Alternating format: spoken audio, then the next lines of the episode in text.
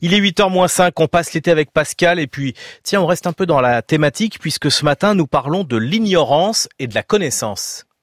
C'est ce qui fait la force d'un type comme Pascal, t'as quand même lu Pascal. Un été avec Pascal. Ah tiens, Pascal. C'est curieux, je suis justement en train de le relire en ce moment. Par Antoine Compagnon. Gradation.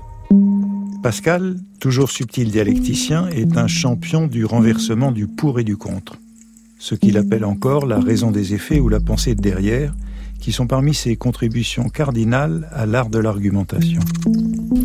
Dans l'un des meilleurs exemples de sa méthode dans les pensées, il compare et loue l'ignorance naturelle et l'ignorance savante en les opposant au savoir ou au pseudo-savoir intermédiaire. Le monde juge bien des choses, car il est dans l'ignorance naturelle qui est le vrai siège de l'homme. Les sciences ont deux extrémités qui se touchent. La première est la pure ignorance naturelle où se trouvent tous les hommes en naissant. L'autre extrémité est celle où arrivent les grandes âmes qui, ayant parcouru tout ce que les hommes peuvent savoir, trouvent qu'ils ne savent rien et se rencontrent en cette même ignorance d'où ils étaient partis. Mais c'est une ignorance savante qui se connaît. La proposition rappelle le rapprochement que faisait Montaigne entre l'ignorance abécédaire, celle qui manque de toute science, et l'ignorance doctorale, celle de Socrate, qui se conquiert après la science. Montaigne ajoutait que les métis, qui se situent entre les deux, sont dangereux, ineptes, importuns, car ils troublent le monde. Pascal adopte pour le moment cette hiérarchie ou gradation comme il la nomme. Ceux d'entre deux qui sont sortis de l'ignorance naturelle et n'ont pu arriver à l'autre ont quelque teinture de cette science suffisante et font les entendus. Cela trouble le monde et juge mal de tout. Le peuple et les habiles composent le train du monde. Cela le méprise et sont méprisés. Ils jugent mal de toutes choses et le monde en juge bien. Le monde où le peuple est meilleur juge que ceux d'entre deux qui en savent un peu mais pas assez et qui croient tout savoir. Comme souvent, Pascal se lance en soutenant un paradoxe. Selon l'opinion commune, l'ignorance fait que l'on juge mal ou que l'on soit incapable de juger, tandis que l'instruction permet de juger bien.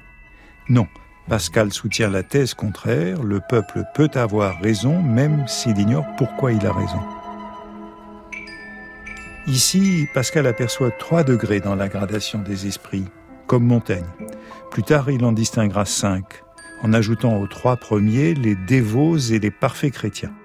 Avec 5 degrés, la gradation sera plus élaborée et originale, proprement pascalienne.